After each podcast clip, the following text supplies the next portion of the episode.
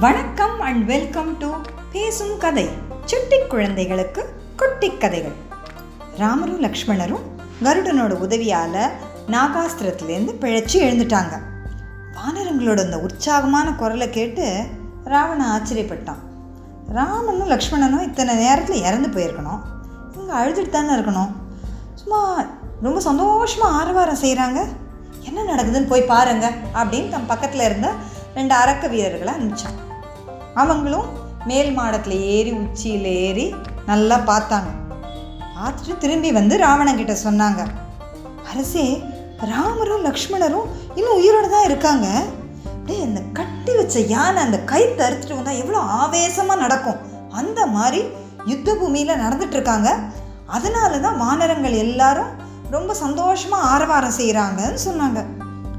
இதை கேட்ட ராவணனுக்கு அப்படியே முகமே வாடி போச்சு. என்னது? இந்த பானத்துலேருந்து தப்பவே முடியாதே. நாகாஸ்திரம் பட்டவன் பிழைச்சி எழுந்துக்கவே முடியாதே. என்ன நடக்குது இங்க சரி இது ரொம்ப ஆச்சரியமா இருக்கே அப்படின்னு சொன்னான்.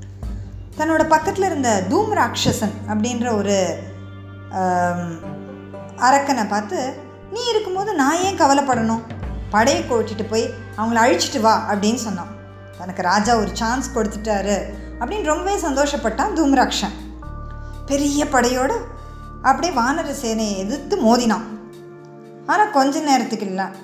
அனுமார் வந்து அவன் அவனை கொன்னுட்டார். இந்த விஷயத்தை கேள்விப்பட்ட ராவணன் அடுத்து வஜ்ரதம்ஷ்ரன் அப்படிங்கிற ஒரு அரக்கனை அனுப்பிச்சார். அவனும் ரொம்ப வீரமாக சண்டை போட்டு ஆனால் கடைசியில் அவனை அங்கே தான் கொண்டுட்டான் மறுபடி வந்து இந்த சேனை வந்து கோட்டைக்குள்ளே போயிடுச்சு ராவணனோட சேனை. ஏன்னா அவங்க தலைவர்கள் ஒவ்வொருத்தராக சாகுறாங்க. அதனால் தலைவன் இல்லாத சேனை திருப்பி உள்ளே போயிடுச்சு. அடுத்து ராவணன் வந்து அகம்பனன் அப்படிங்கிற அடுத்த அரக்கனை அனுப்பினான். கம்பன் அப்படின்னா நடுக்கம்னு அர்த்தம். அகம்பனன்னா நடுக்கமே இல்லாதவன் அசைக்கவே முடியாதவன் அவன். அந்த மாதிரி ஒரு பெரிய மாவீரன். அவனை வந்து யுத்தத்துக்கு அனுப்பினான். அவனும் ரொம்ப ஆக்ரோஷமாக கிளம்பினான் கிளம்பும் போதே அவன் கண்ணில் நிறைய கெட்ட சகுனங்கள் பட்டுது. ஆனால் சகுனத்தெல்லாம் பார்த்து சகுனத்தடையெல்லாம் பார்க்குற ஆளுங்க அவங்க இல்லை. தைரியமாக போனான் நாம் நம்மக்கிட்ட வீரம் இருக்குது நம்மளை யார் எதிர்க்க முடியும்? அவன் வந்து நிறைய வானர வீரர்களை எதிர்த்து சண்டை போட்டான். நிறைய பே- வானர வீரர்களை கொன்னுட்டான். இதை பார்த்த ஹனுமான் நேராக அகம்பனனை எதிர்க்க அவர் போனார். அகம்பனன் வந்து ஹனுமார் மேலே அப்படியே அம்பு மழையாக பொழிஞ்சான். ஹனுமார் ஒரு பெரிய பாறாங்கலை தூக்கி அவன் மேலே வீசினாரு. அதெல்லாம் பொடி பொடியாக ஆக்கிட்டான். இது இதை பார்த்து அந்த ஹனுமான் வந்து சரி இவனை சாதாரணமாக நம்ம அடிக்க முடியாது அப்படின்னு சொல்லிட்டு தன்னோட உருவத்தை ரொம்ப பெருசாக்கிட்டார் ஒரு பெரிய மரத்தை பிடிங்கிக்கிட்டாரு. வேரோட பிடுங்கி அகம்பனனை அப்படியே ஒரு அடி அடித்தார் அதே இடத்துல அகம்பனன் நசுங்கி இறந்துட்டான். மறுபடியும் அரக்க சேனை திருப்பி கோட்டைக்குள்ளே போய் ஒளிஞ்சிக்கிச்சு இப்போ ராவணன் தன்னுடைய சேனாபதியான பிருகஸ்தனை கூப்பிட்டு அவனோட கலந்து பேசினான். இப்படியே நம்ம சண்டை போட்டுகிட்டே இருக்க முடியாது. முதல்ல அவங்க தலைவர்கள் அழிச்சாதான் போர் முடிவுக்கு வரும். அந்த அளவு சக்தி உள்ளவங்க அஞ்சு பேர் தான் இருக்கோம் நம்மள. ஒன்று நான் இந்த கும்பகர்ணன் நீ இந்திரஜித் நிகும்பன். இந்த அஞ்சு பேரில் ஒருத்தர் தான் போய் அந்த அவங்களோட தலைவர்களை முதல்ல அழிக்கணும் அப்படின்னு சொன்னான் ராவணன். இப்போ வந்து ஆஹ், ரொம்ப பெருமையாக சொன்னான். நான் உங்களுக்காக உயிரே கொடுப்பேன் அரசே. இப்போ நீங்கள் ஊன்னு சொல்லுங்கள் இதோ நான் பெரிய சேனையோடு போய் வெற்றியோடு திரும்பி வரேன் நீங்கள் கவலையப்படாதீங்க அப்படின்னு சொன்னான். தங்களுடைய தளபதியே போருக்கு வராருன்னு தெரிஞ்சுக்கிட்ட அரக்கர்கள் வந்து இத்தனை நேரம் மற்ற வீரர்கள்லாம் இறந்துட்டாங்க. இப்போ தளபதியே வராரு. அண்ட் பிரகஸ்தன் ரொம்ப பெரிய மாவீரன். அதனால் அவன் மருந்து தெரிஞ்சுட்டு இவங்க ரொம்ப சந்தோஷப்பட்ட அரக்கர் சேனா பயங்கர குதூகலமாக அவங்க வெளியில் வந்தாங்க. கோட்டையை விட்டு வெளியில் வந்தாங்க. ஓ இந்த மாதிரி ஒரு பெரிய ஆரவாரம் நடக்கிறத பார்த்து ராமர் கேட்டார் யாருப்பா வருது இவங்கெல்லாம் மக்கள் இந்த அரக்க சேனை ஃபுல்லாக ரொம்ப சந்தோஷமாக இருக்காங்களே யார் வருது இதோ வரானே இவன் தான் மாவீரனான பிரகஸ்தன். ராட்சச சேன ராட்சச சேனாபதி இவன். லங்கேஸ்வரனுக்கு ரொம்ப நம்பிக்கையானவன் அப்படின்னு விபீஷ்ணர் சொன்னான். ஓஹோ அப்படியா? அப்படின்னு. ராமரும் பார்த்தார். சரி இவன் எப்படி சண்டை போடுறான் பார்க்கலான்னு. பெரிய கோரமான யுத்தம் நடந்தது.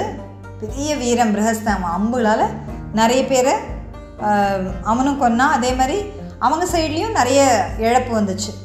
கடைசியாக வந்து நீலன் வந்து எதிர்க்க வந்தான். நீலனுக்கும் கிரகஸ்தனுக்கும் ரொம்ப நேரம் சண்டை நடந்துச்சு. அப்புறம் இதில் இவ்வளோ நேரம் சண்டை நடந்ததை பார்த்த பிரகஸ்தன் ரொம்ப ஆத்திரமாயிடுச்சு. கடைசியில் தன்னோட பெரிய இரும்பு உலக்கையை எடுத்துட்டு அப்படியே நீலனை ஒரே அடி அடிக்கிறதுக்கு பாஞ்சான். கிரகஸ்தன். நீலன் வந்து என்ன செஞ்சான்?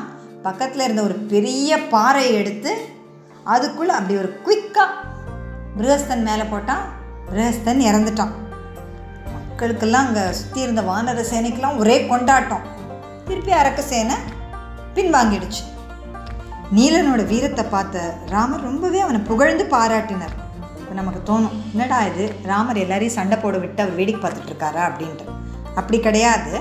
ராமர் ஒருத்தராலேயே அந்த முழு சேனையை அழிக்க முடியும்.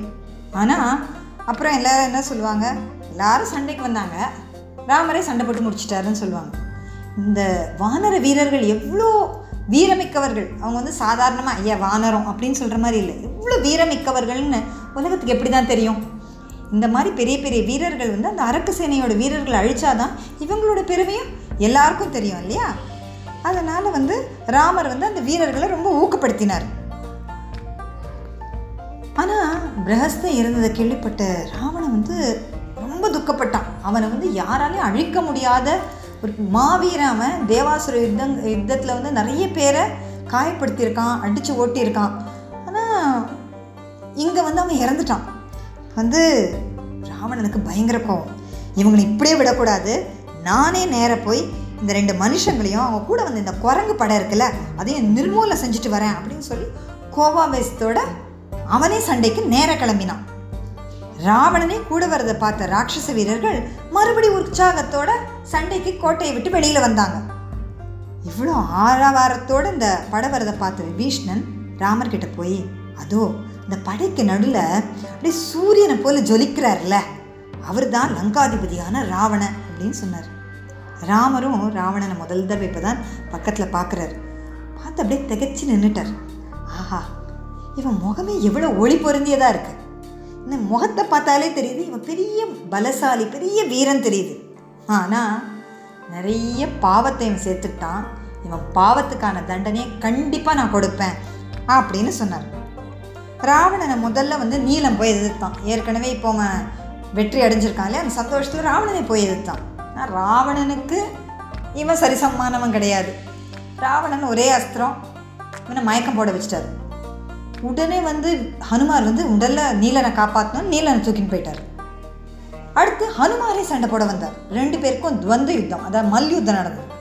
ராவணனும் பெரிய எக்ஸ்பர்ட்டு ஹனுமாரும் பெரிய எக்ஸ்பர்ட்டு ஆனால் ஹனுமாரால் ராவணனை ரொம்ப தோக்கடிக்கவே முடியல. அது வந்து ரெண்டு பேரும் ஈக்குவலாக சண்டை போட்டுட்டு இருந்தாங்க.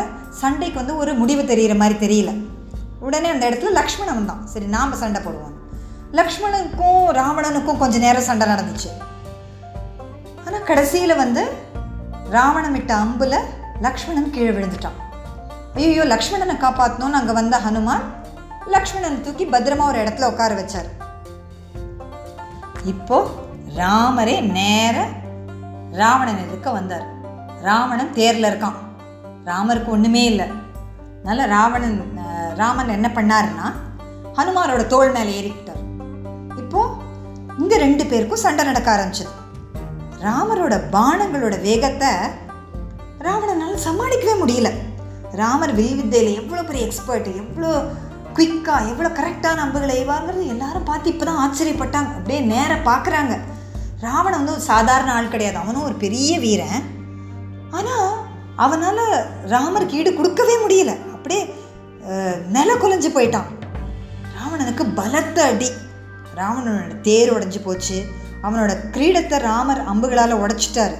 அவனோட கையில் இருந்த வில்லு ஒரு வில்லு எடுத்துகிட்டு வரமாட்டாங்க ஸ்பேராக ஒரு ரெண்டு மூணு வில்லு எடுத்துகிட்டு வருவாங்க. அவன் எடுத்த எல்லா வில்லும் போச்சு.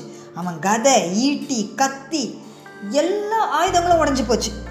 கையில் எந்த ஆயுதமுமே இல்லாமல் என்ன செய்யறதுனே புரியாமல் அப்படியே ஒரு ஸ்டன் ஆயிட்டான். அப்படியே திகச்சு போய் நின்றுட்டான் ராவணன். இதை பார்த்த ராமர் சொன்னார் ராவணா இன்னைக்கு நீ நல்ல யுத்தம் பண்ண. ஆனால் உன் கையில் இப்போ எந்த ஆயுதமே இல்லை. இன்னைக்கு திரும்பி போ. நல்லா ரெஸ்ட் எடுத்துக்கிட்டு நாளைக்கு ஆயுதங்களோடு திரும்பி வா அப்படின்னு சொன்னார். அவமானப்பட்ட ராவணன் வந்து அப்படியே தலை குனிஞ்சிக்கிட்டு திரும்பி தன் கோட்டைக்கு தன் படைகளோடு திரும்பி போனான். போரில் ஆயுதங்கள் இல்லாதவனோட சண்டை போடக்கூடாது. ஓடி போகிறவன் முதுகில் குத்தி கொல்லக்கூடாது. மன்னிப்பு கேட்டு ஒருத்தர் சரண் அடைஞ்சிட்டா அவங்கள கொல்லக்கூடாது. யுத்தத்தில் பெண்களையும் குழந்தைகளையும் எந்த விதத்துலேயும் கஷ்டப்படுத்தக்கூடாது அப்படின்னு நிறைய யுத்த நீதிகள் நம்ம முன்னோர்கள் வகுத்து வச்சுருந்தாங்க. ஏதாவது சண்டையிலையும் ஒரு நேர்மை இருக்கணும் அப்படின்னு நம்ம மக்கள் நினச்சாங்க. இது வந்து ராமர் காலத்தில் மட்டும் இல்லை ஒரு ஆயிரம் வருஷத்துக்கு முன்னாடி ஒரு ஏன் ஒரு முந்நூறு நானூறு வருஷத்துக்கு முன்னாடி நம்ம நாட்டை ஆண்ட மன்னர்கள் கிட்டலாம் கூட இந்த மாதிரி பல இந்த நல்ல குணங்கள் அதாவது சண்டைங்கிறது ரெண்டு பேரோட வீரத்தை டெஸ்ட் பண்ணுறது தானே தவிர அவங்கள அப்படி அழித்து கொடுமைப்படுத்துறது இல்லை அப்படின்னு நிறைய பேர் இருந்தாங்க. இந்த மாதிரி இந்த மாதிரி நம்ம நாட்டில் பிறந்த மன்னர்களோட சரித்திரங்களையும் நம்ம தெரிஞ்சுக்கணும். அப்போ தான் எப்படிப்பட்ட ஒரு உன்னதமான ஒரு கலாச்சாரத்தில் நம்ம பிறந்திருக்கோன்ற விஷயம் நமக்கு புரியும். சரி இப்போ அடுத்து என்ன ஆச்சு? போன ராவணன் என்ன செஞ்சான்? இதை பற்றி தெரிஞ்சுக்க. பேசும் கதை யூடியூப் சேனலுக்கு சப்ஸ்கிரைப் பண்ணுங்கள் இந்த கதை உங்களுக்கு பிடிச்சிருந்தா லைக் பண்ணுங்கள் ஷேர் பண்ணுங்கள் கமெண்ட் பண்ணுங்கள் நன்றி வணக்கம்.